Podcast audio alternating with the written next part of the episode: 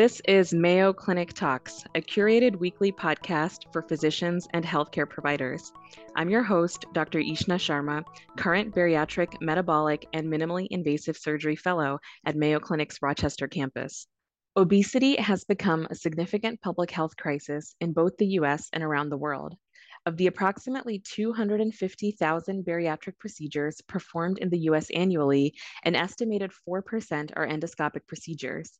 This includes primary procedures such as intragastric balloon and endoscopic sleeve gastroplasty. There are also post-bariatric secondary procedures that can be performed as well. The role for endoscopy in obesity management is continuing to evolve.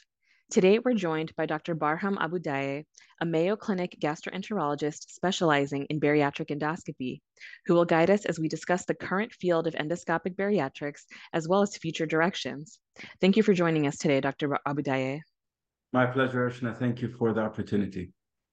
So, as a gastroenterologist, you could have specialized in a wide variety of GI diseases. What drew you to the field of bariatrics? What drew me to the field of bariatric, I knew that the solution for the problem of excess adiposity lies in the GI tract. We know this much from understanding the physiology and pathophysiology of metabolic diseases but what really solidified this concept is we know that you get a procedure like a gastric bypass and metabolic diseases go into remission or resolve very quickly after the procedure, sometimes independent of the weight loss.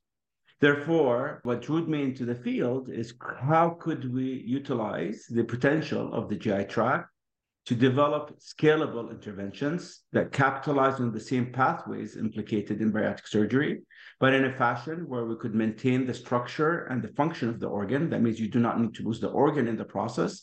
And you could scale it just like cardiovascular uh, docs did with revascularization of the heart in a fashion that appeals and could be scaled to the masses to really impact the disease and its comorbidities.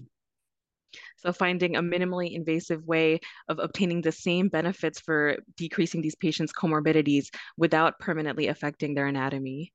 I know you do quite a bit of complex endoscopic work. In terms of purely bariatric disease, do you tend to see mainly primary patients who haven't had any interventions so far, or do you mainly see weight regain patients after bariatric procedures? We see both cohorts of patients, and as you know, we do not have a cure for excess adiposity or the disease of obesity uh, as of 2023. We have management options that reduce the body weight in order to decrease the excess adiposity burden and to decrease the metabolic complications that comes from that.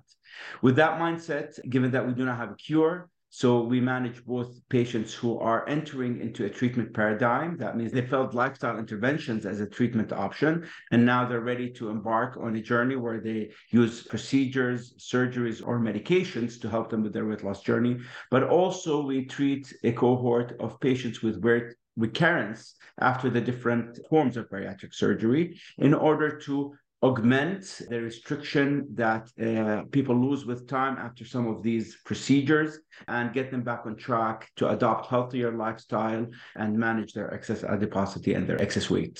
So both cohorts, we do see and we do offer endoscopic interventions as primary and as a, a revisional procedures for weight recurrence after the different forms of bariatric surgical interventions.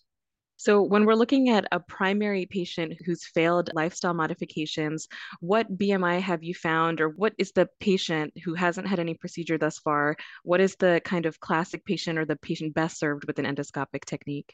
That's a good question. And before I answer this question directly, it's very important to highlight that 90 8% of the burden of excess adiposity as a disease is not being addressed in the United States of America in this current day and age.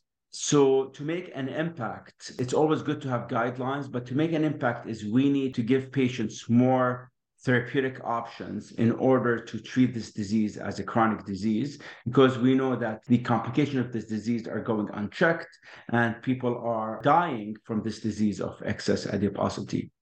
To that end, we have to view the therapeutic offering on a spectrum.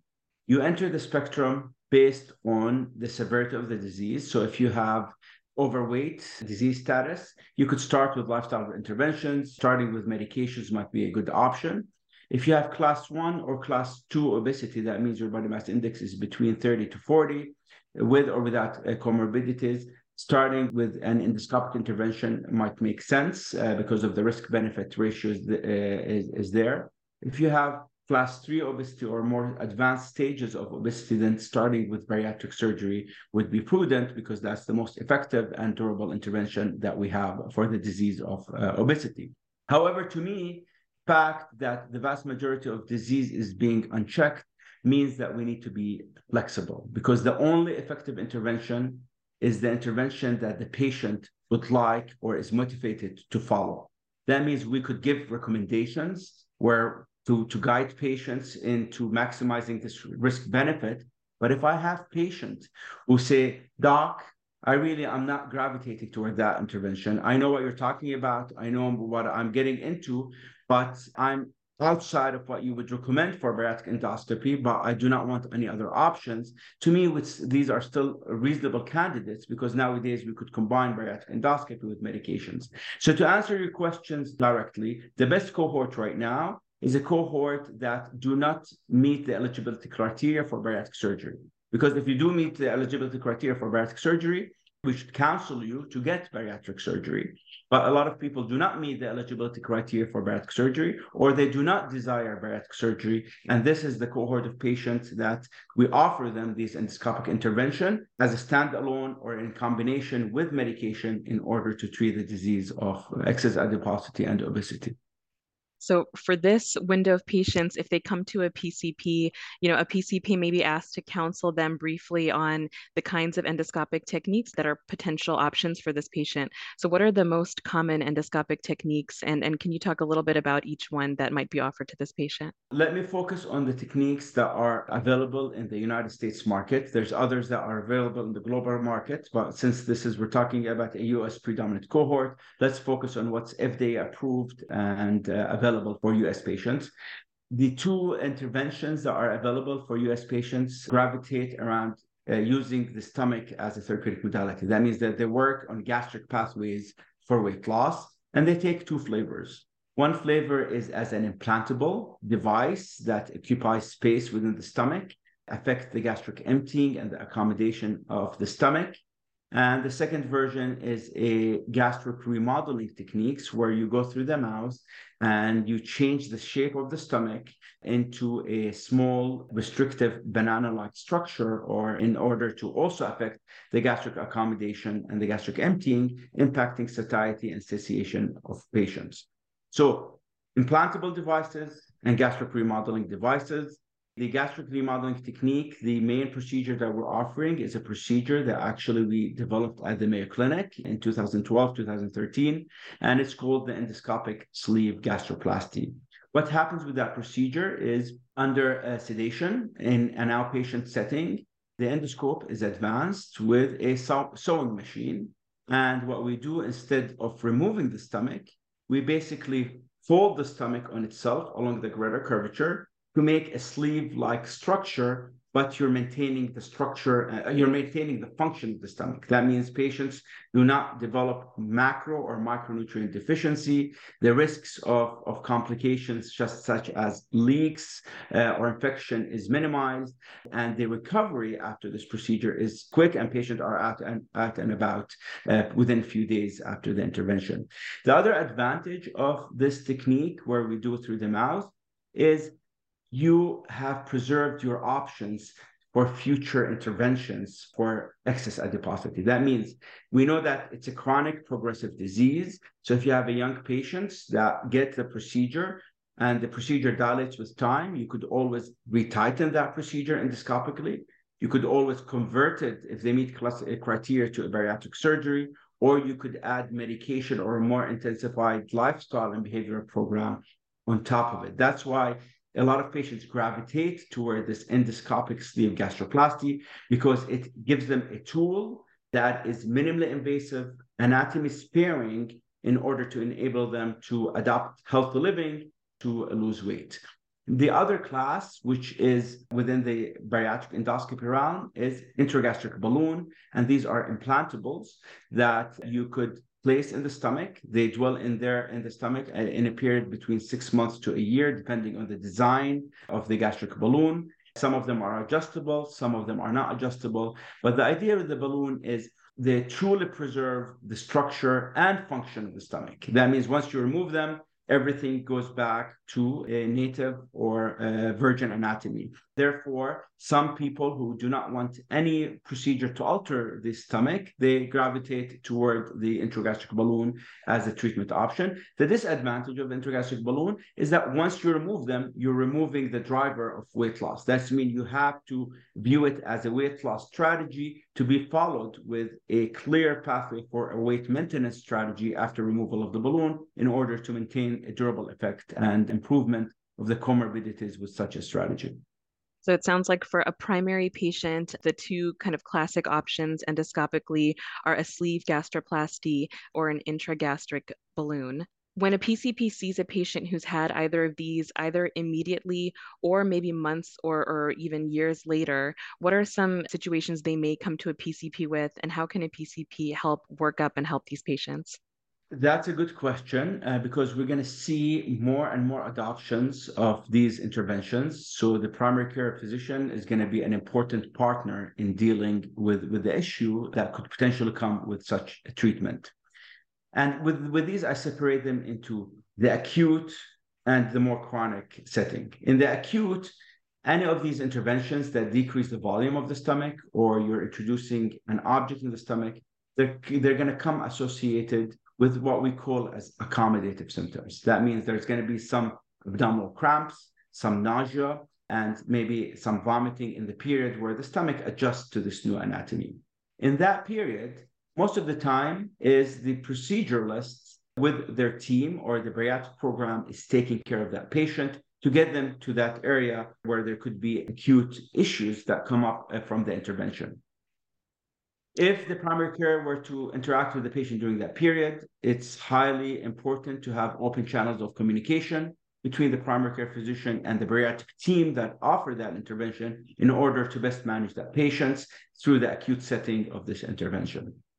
Now, the advantage of the endoscopic bariatric treatment is once you're beyond this acute phase of things, very little things could have could happen in the long term. That means it's given their minimally invasive nature, uh, you're not we're not seeing issues like macro or micronutrient deficiencies uh, we're not seeing issues related to ulceration or strictures or obstruction we're not seeing uh, kidney stones or what have you so once they're beyond the first few months after the intervention which is the acute phase of the intervention the long term seems, to be more forgiving uh, with the endoscopic bariatric options Nonetheless, some patients could develop maladaptive eating behavior even with endoscopy. So it's very important to have a vigilance if you're suspecting vitamin deficiencies or if suspecting that patients are just maladapting uh, to this procedure, to just recognize that some versions of this procedure, especially the gastric remodeling, could maintain their effect over years rather than the implantable over months. And if you're if you have any reason to suspect any issues related to the intervention, the key message is dialogue with the primary team who offer this intervention and together you will better take care of that patient but the good news is after the initial period of accommodation the risk profile of these interventions are very favorable in the long term because of their uh, anatomy sparing nature Thank you. That's an excellent summary of the endoscopic techniques for a, bar- a primary bariatric patient. Switching gears a little bit, you know, the most common procedure right now for bariatric surgery is a sleeve gastrectomy, and second most common is a gastric bypass. But these patients do come back sometimes with weight regain. So, in these situations, what kind of endoscopic techniques are, are offered?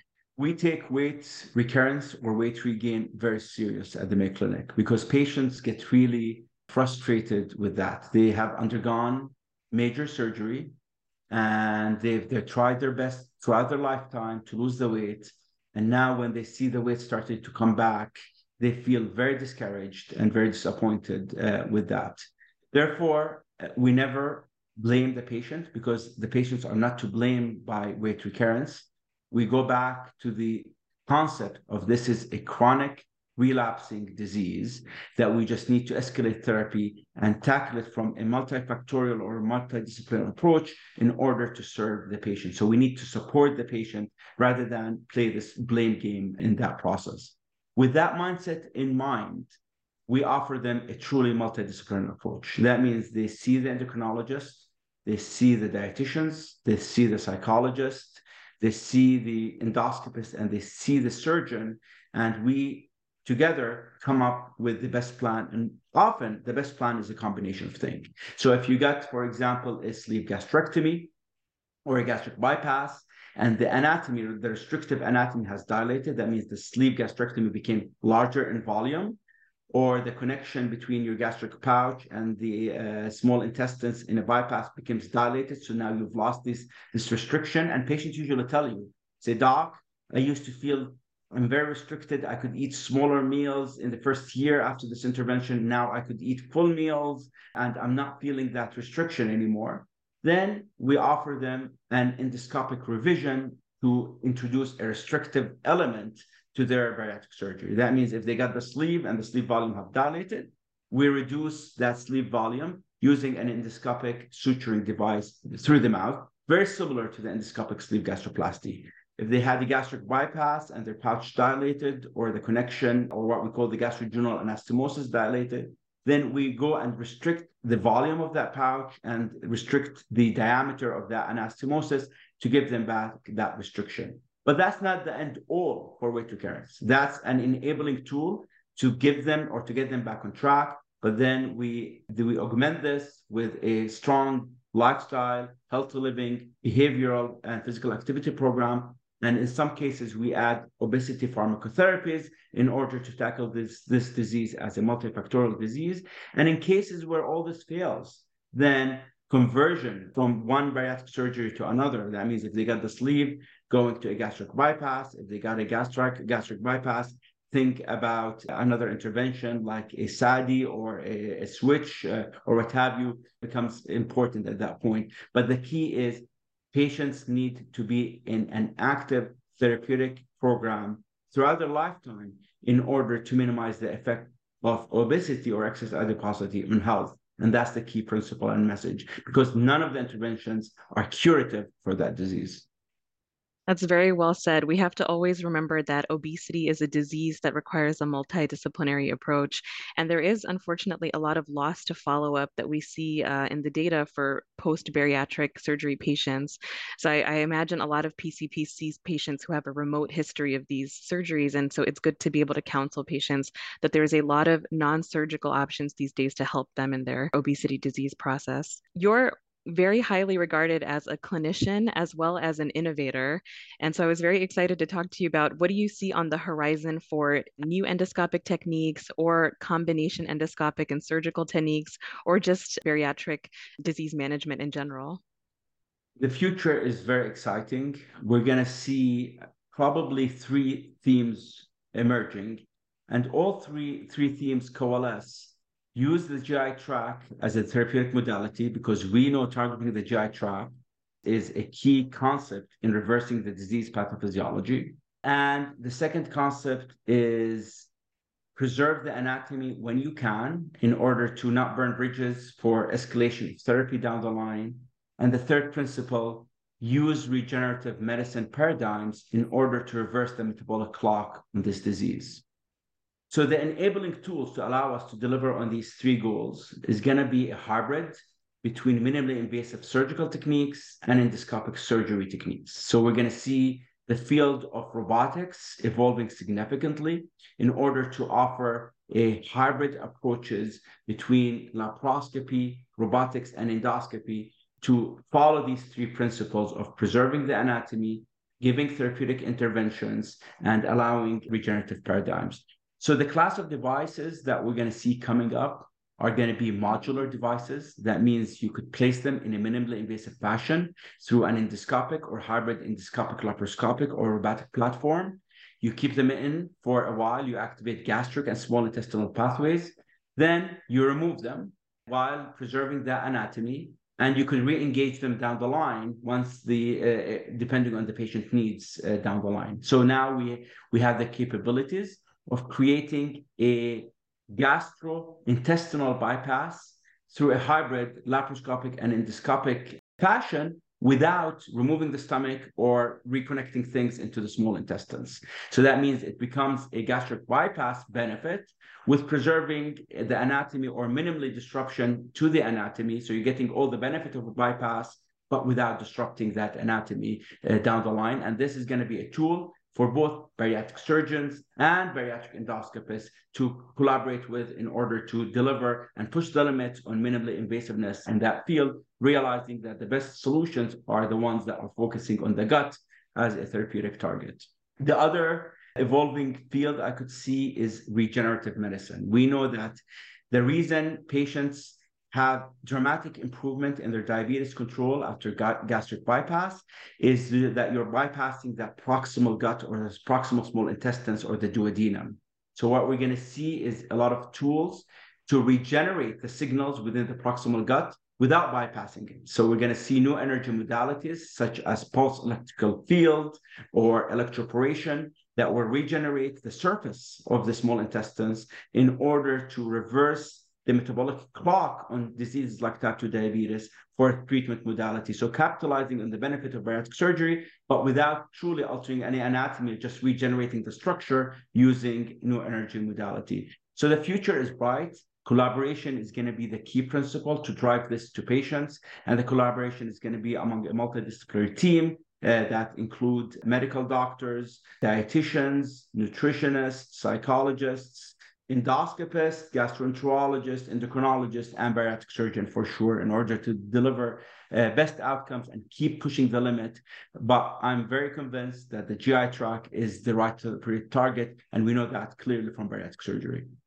This is very exciting to hear. And as you said, obesity is a very complex disease, and we're still working as a field to find the best tailored approach for each patient. So this all sounds very exciting, and I'm looking forward to learning more as these techniques become more available. Bringing it back to a PCP uh, who might be seeing an endoscopic, either a patient who meets indications for an endoscopic procedure or post endoscopy, what are some general takeaways or learning points from today's conversation to help a PCP better counsel a patient?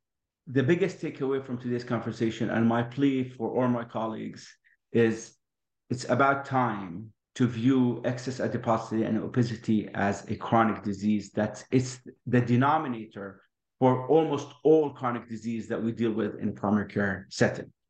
That means the common denominator for heart disease kidney disease even cancer is metabolic dysfunction and inflammation that comes from the disease of obesity. That means treating the disease of obesity could be a therapeutic target for all these common chronic diseases that we see in a primary care fashion. Through history, there has been a lot of therapeutic nihilism. That means there's the idea that let the patient deal with that issue because it's primarily driven by the patient choice.